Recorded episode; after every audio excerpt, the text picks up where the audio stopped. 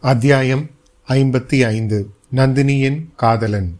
முதல் முதலாக என்னுடைய பன்னிரெண்டாம் பிராயத்தில் நந்தினியை நான் சந்தித்தேன். ஒரு நாள் பழையாறையில் எங்கள் அரண்மனையின் பின்புறத்தில் உள்ள நீரோடையில் நானும் என் தங்கையும் தம்பியும் ஓடம் விட்டு விளையாடிக் கொண்டிருந்தோம். விளையாட்டு முடிந்து ஓடத்திலிருந்து இறங்கி பூஞ்சோலை வழியாக அரண்மனைக்கு சென்றோம். வழியில் எங்கள் பெரிய பாட்டி செம்பியன் மாதேவியின் குரல் கேட்டது. நாங்கள் மூன்று பேரும் பாட்டியிடம் செல்லமாக வளர்ந்தவர்கள். பாட்டியிடம் நாங்கள் ஓடம் விட்டதை பற்றி சொல்வதற்காக அவருடைய குரல் கேட்ட கொடி வீட்டுக்குள் புகுந்தோம். அங்கே பாட்டியை தவிர இன்னும் மூன்று பேர் இருந்தார்கள். மூன்று பேரில் ஒருத்தி எங்களையொத்த பிராயத்தில் சிறு பெண். மற்ற இருவரும் அவளுடைய பெற்றோர்கள் என்று தெரிந்தது. அந்த பெண்ணை பற்றி அவர்கள் ஏதோ மாதேவடிகளிடம் சொல்லிக் கொண்டிருந்தார்கள். அங்கிருந்து எல்லோரும் எங்களை பார்த்தார்கள். ஆனால் அந்த சிறு பெண்ணின் வியப்பினால் விரிந்த நெடிய கண்கள் எங்களை பார்த்தது மட்டுமே என் கண்ணுக்கு தெரிந்தது. அந்த காட்சி இன்றைக்கு நினைத்து பார்த்தாலும் என் மனக்கண் முன்னால் நிற்கிறது.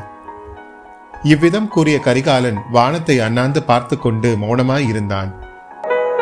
நீ பார்த்த விழிகள் நீ பார்த்த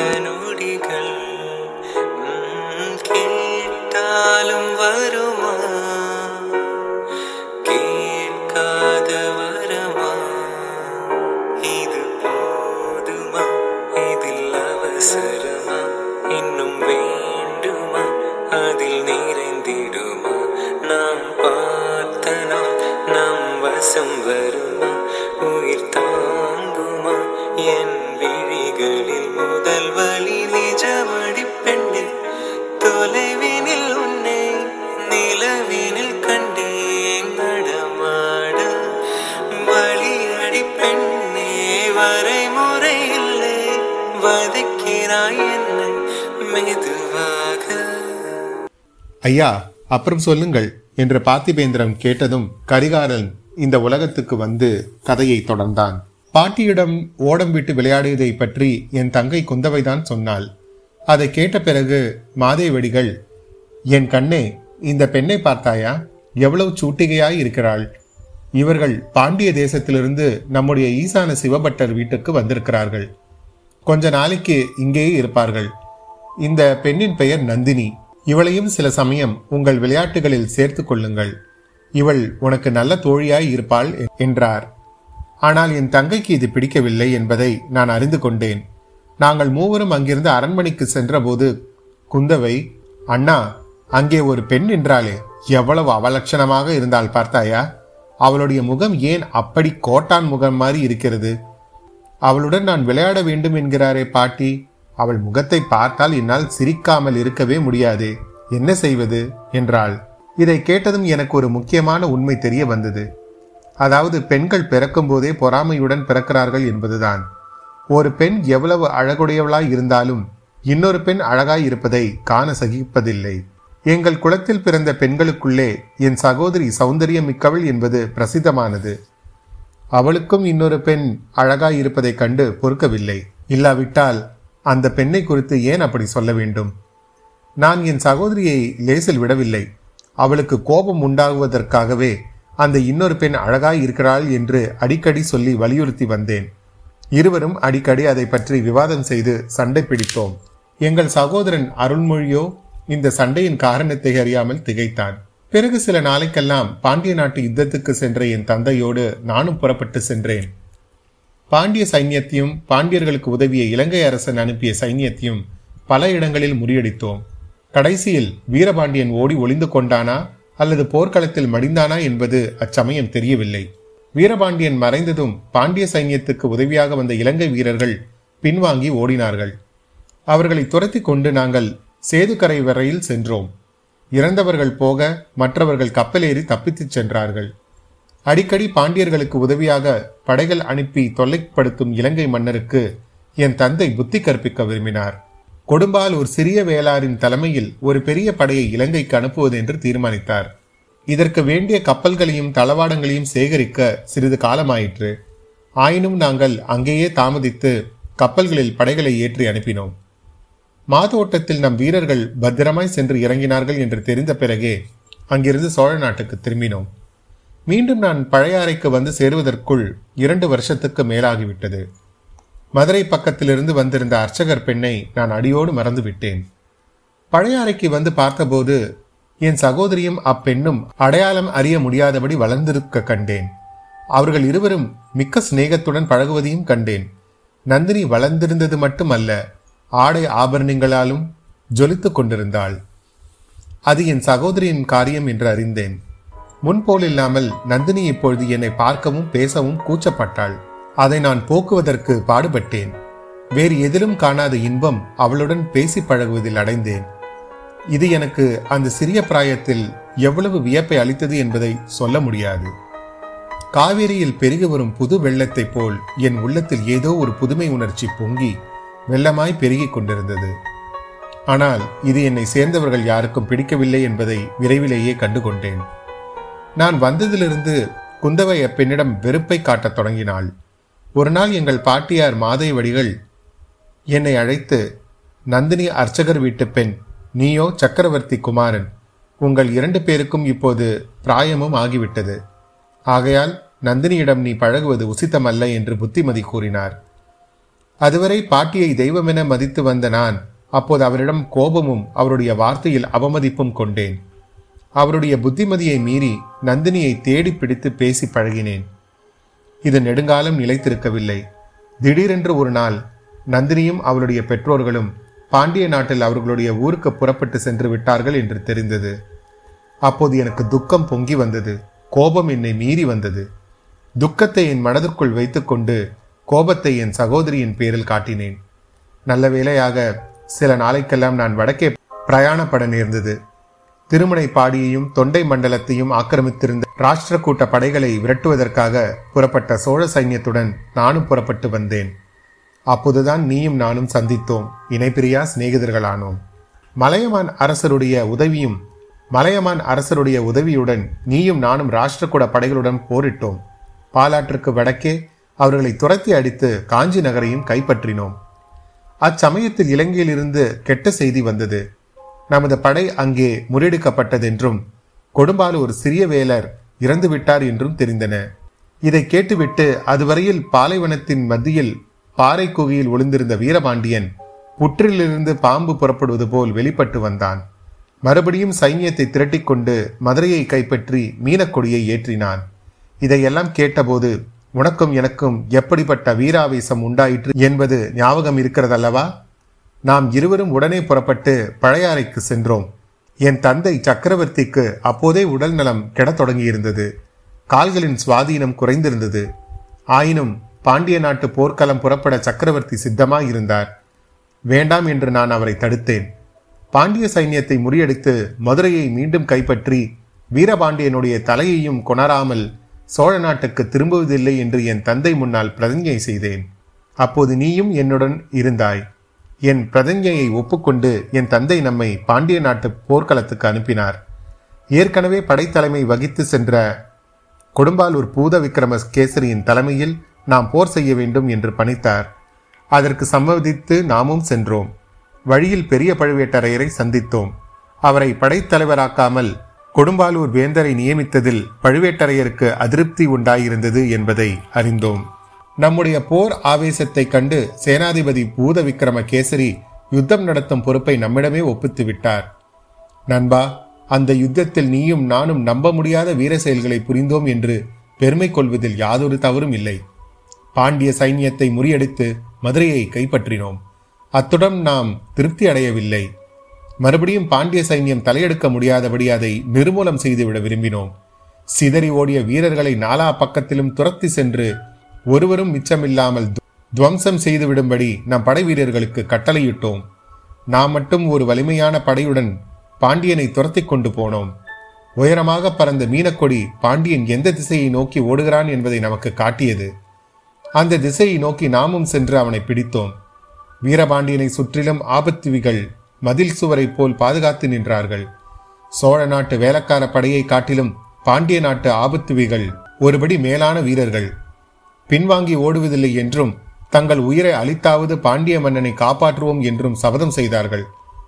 அது சாத்தியப்படாமற் போய் பாண்டிய மன்னனுக்கு ஆபத்து வந்துவிட்டால் தங்கள் தலையை தாங்களே வெட்டி கொண்டு பலி கொடுப்போம் என்று சபதம் பூண்டவர்கள். அப்படிப்பட்ட வீரர்கள் தங்கள் கடனை நிறைவேற்றினார்கள். ஒருவரும் மிச்சமின்றி அவர்களை கொன்று தீர்த்தோம். இறந்தவர்களின் சவங்கள் மலைமலையாய் குவிந்தன. ஆனால் அவர்களுக்கு நடுவில் வீரபாண்டியனை நாம் காணவில்லை. மீனக்கொடியை பார்த்து நாம் ஏமாந்து போனோம். மீனக்கொடியை தாங்கிக் கொண்டு யானை ஒன்று நின்றது. ஆனால் அதன் பேரிலோ பக்கத்திலோ பாண்டிய மன்னனை காணவில்லை. வீரபாண்டியன் போர்க்களத்திலிருந்து தப்பி ஓடி ஒளிந்து கொள்ளுவதில் சமர்த்தன் அல்லவா? இப்போதும் அவன் ஓடியிருக்கலாம் என்று சந்தேகித்து படைகளை பிரித்து நாலாபுரமும் அனுப்பினோம். வைகை நதியின் இரு கரைகளோடு நீங்கள் எல்லோரும் விரைந்து சென்றீர்கள். நானும் சும்மா இருக்கவில்லை. வைகை நதியில் இறங்கி மணலில் நடந்து தெற்கே சென்றேன். ஒரு தனி குதிரையின் குளம்படி மணலில் சில இடங்களில் பதிந்திருந்தது. குதிரை போன வழியில் மணலில் இரத்தக்கரையும் காணப்பட்டது. அதை பிடித்துக்கொண்டு நானும் போனேன். வைகை ஆற்றின் மத்தியில் ஒரு தீவு போல் அமைந்திருந்த சோலையை அடைந்தேன். அந்த சோலைக்குள்ளே திருமாலின் கோயில் ஒன்று இருந்தது. அதையொட்டி இரண்டொரு அர்ச்சகர்கள் வீடும் இருந்தது. பெருமாள் பூஜைக்குரிய பூமரங்கள் அச்சோலையில் ஏராளமாக இருந்தன. ஒரு சிறிய தாமரை குளம் பூத்து குலுங்கிக் கொண்டிருந்தது. நண்பா உனக்கு ஒருவேளை ஞாபகம் இருக்கலாம். அந்த சோலையை சுட்டிக்காட்டி இதில் நம் வீரர்கள் யாரும் தப்பித் தவறி கூட பிரவேசிக்க கூடாது என்று நான் கண்டிப்பாக கட்டளையிட்டிருந்தேன். இதற்கு காரணம் அந்த பெருமாள் கோயிலின் பூஜைக்கு பங்கம் எதுவும் வந்துவிடக்கூடாது என்று எண்ணியது மாத்திரமல்ல. அங்கே இருந்த பட்டரின் வீட்டில் என் உள்ளத்தை கவர்ந்து என் நெஞ்சில் கோயில் கொண்ட பெண்ணரசி இருந்ததுதான்.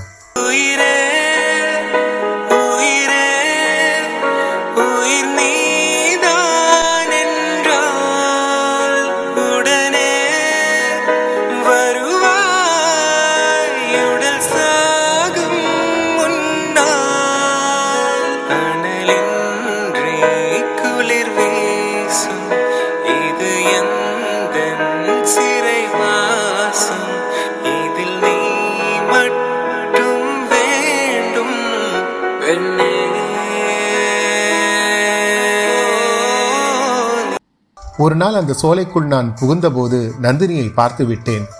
அவளுடைய கோலம் இப்பொழுது சிறிது மாறிப் போயிருந்தது. தலைக்கூந்தலை ஆண்டாள் விக்கிரகத்தைப் போல முன்னால் மகுடமாய் கட்டி அதில் பூமாலை சுற்றியிருந்தாள் கழுத்திலும் பூமாலை தரித்திருந்தாள். இது என்ன கோலம் என்று நான் கேட்டேன். அவள் என்னை பிரிந்து வந்த பிறகு மானிடர் யாரையும் மணப்பதில்லை என்றும் ஆண்டாளைப் போல் கண்ணனையே மணப்பது என்றும் சங்கல்பம் செய்து கொண்டதாக கூறினாள். தொலைவினில் உன்னை நிலைவினில் கண்டேன் நடமாட. வலியடி பெண்ணே வரைமுறை இல்லை வதைக்கிறாய் மெதுவாக. இது வெறும் பைத்தியக்காரத்தனமாக எனக்கு தோன்றியது. மானிடப் பெண்ணாவது கடவுளை மணப்பதாவது. ஆயினும் அதை பற்றி அச்சமயம் விவகாரம் செய்ய நான் விரும்பவில்லை. யுத்தம் முடியட்டும் பிறகு பார்த்து கொள்ளலாம் என்று எண்ணினேன். அவளுக்கு ஏதேனும் உதவி வேண்டுமா என்று கேட்டேன். உங்கள் போர் வீரர்கள் யாரும் இங்கு வராதபடி செய்யுங்கள்.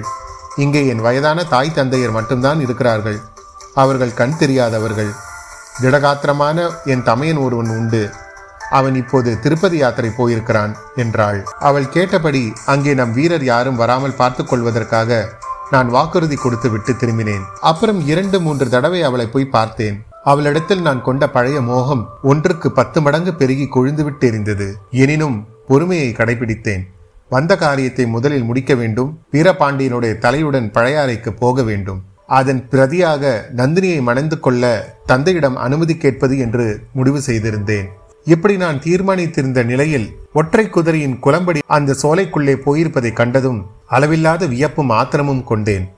மேலும் சென்று பார்த்தபோது அடர்ந்த மரங்களின் மறைவில் குதிரை கட்டியிருப்பதை கண்டேன். எனவே தப்பி வந்தவன் அந்த குடிசை வீடுகளில் ஒன்றில்தான் இருக்க வேண்டும்.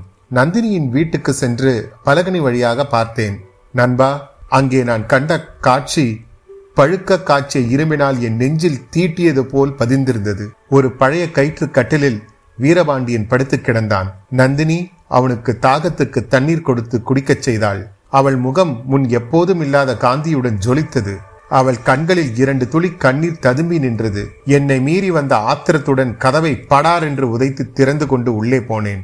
காயங்களை கட்டி கொண்டிருந்த நந்தினி என்னை கண்டதும் அதை நிறுத்திவிட்டு முன்னால் வந்தாள். சாஷ்டாங்கமாக என்னை நமஸ்கரித்து எழுந்தாள்.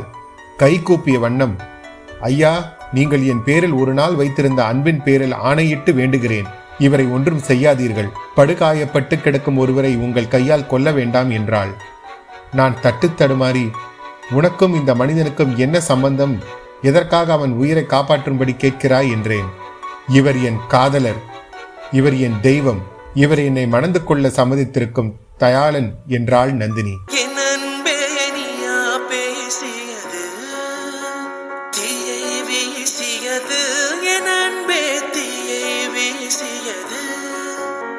கண்களிலே கண்களிலே போய் காதல் நாடகம் ஏனடி அன்பினிலே நீ அன்பினிலே ஓர் காதலன் நானடி. நீயா பேசியது நீயா பேசியது நீயா பேசியது நீயா பேசியது. ஏதோ நான் இருந்தேன் என்னுள்ளே காற்றாய் நீ கிடைத்தாய்.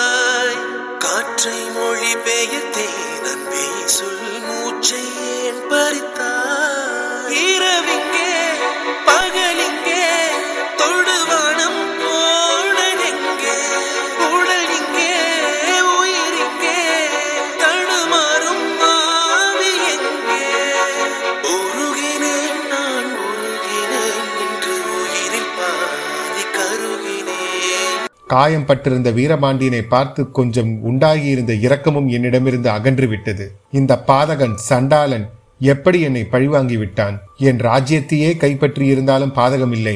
என் உள்ளத்தில் குடிகொண்டிருந்த பெண்ணரசியை அல்லவா அபகரித்து விட்டான்? இவனிடம் எப்படி இரக்கம் காட்ட முடியும்?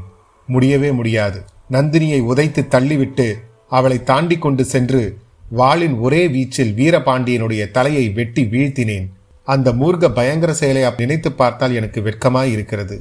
ஆனால் அச்சமயம் யுத்த வெறியோடு கூட குரோத வெறியும் என்னை பீடித்திருந்தது. அந்த ஆவேசத்தில் வீரபாண்டியனை கொன்றுவிட்டு அந்த வீட்டின் வாசற்படியை தாண்டும் போது நந்தினியை ஒருமுறை திரும்பி பார்த்தேன். அவளும் என்னை கண்கொட்டாமல் பார்த்தாள். அதை போன்ற பார்வை இந்த பூவுலகில் நான் கண்டதே இல்லை.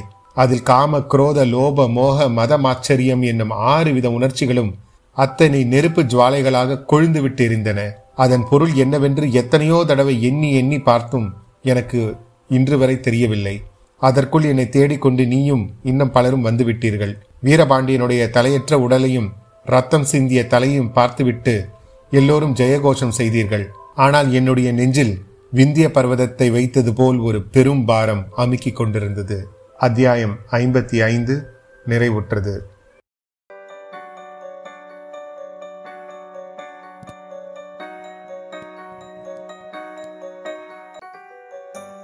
பேசி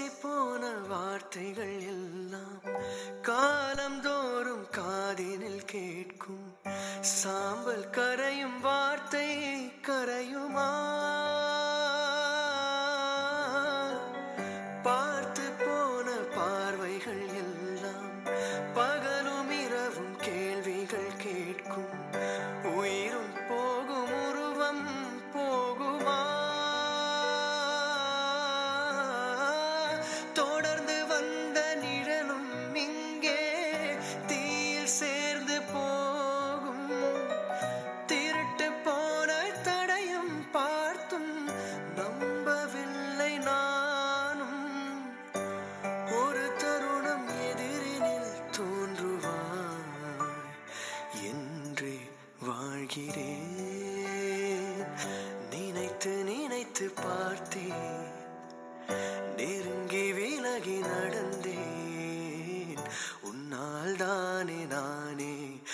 Margie.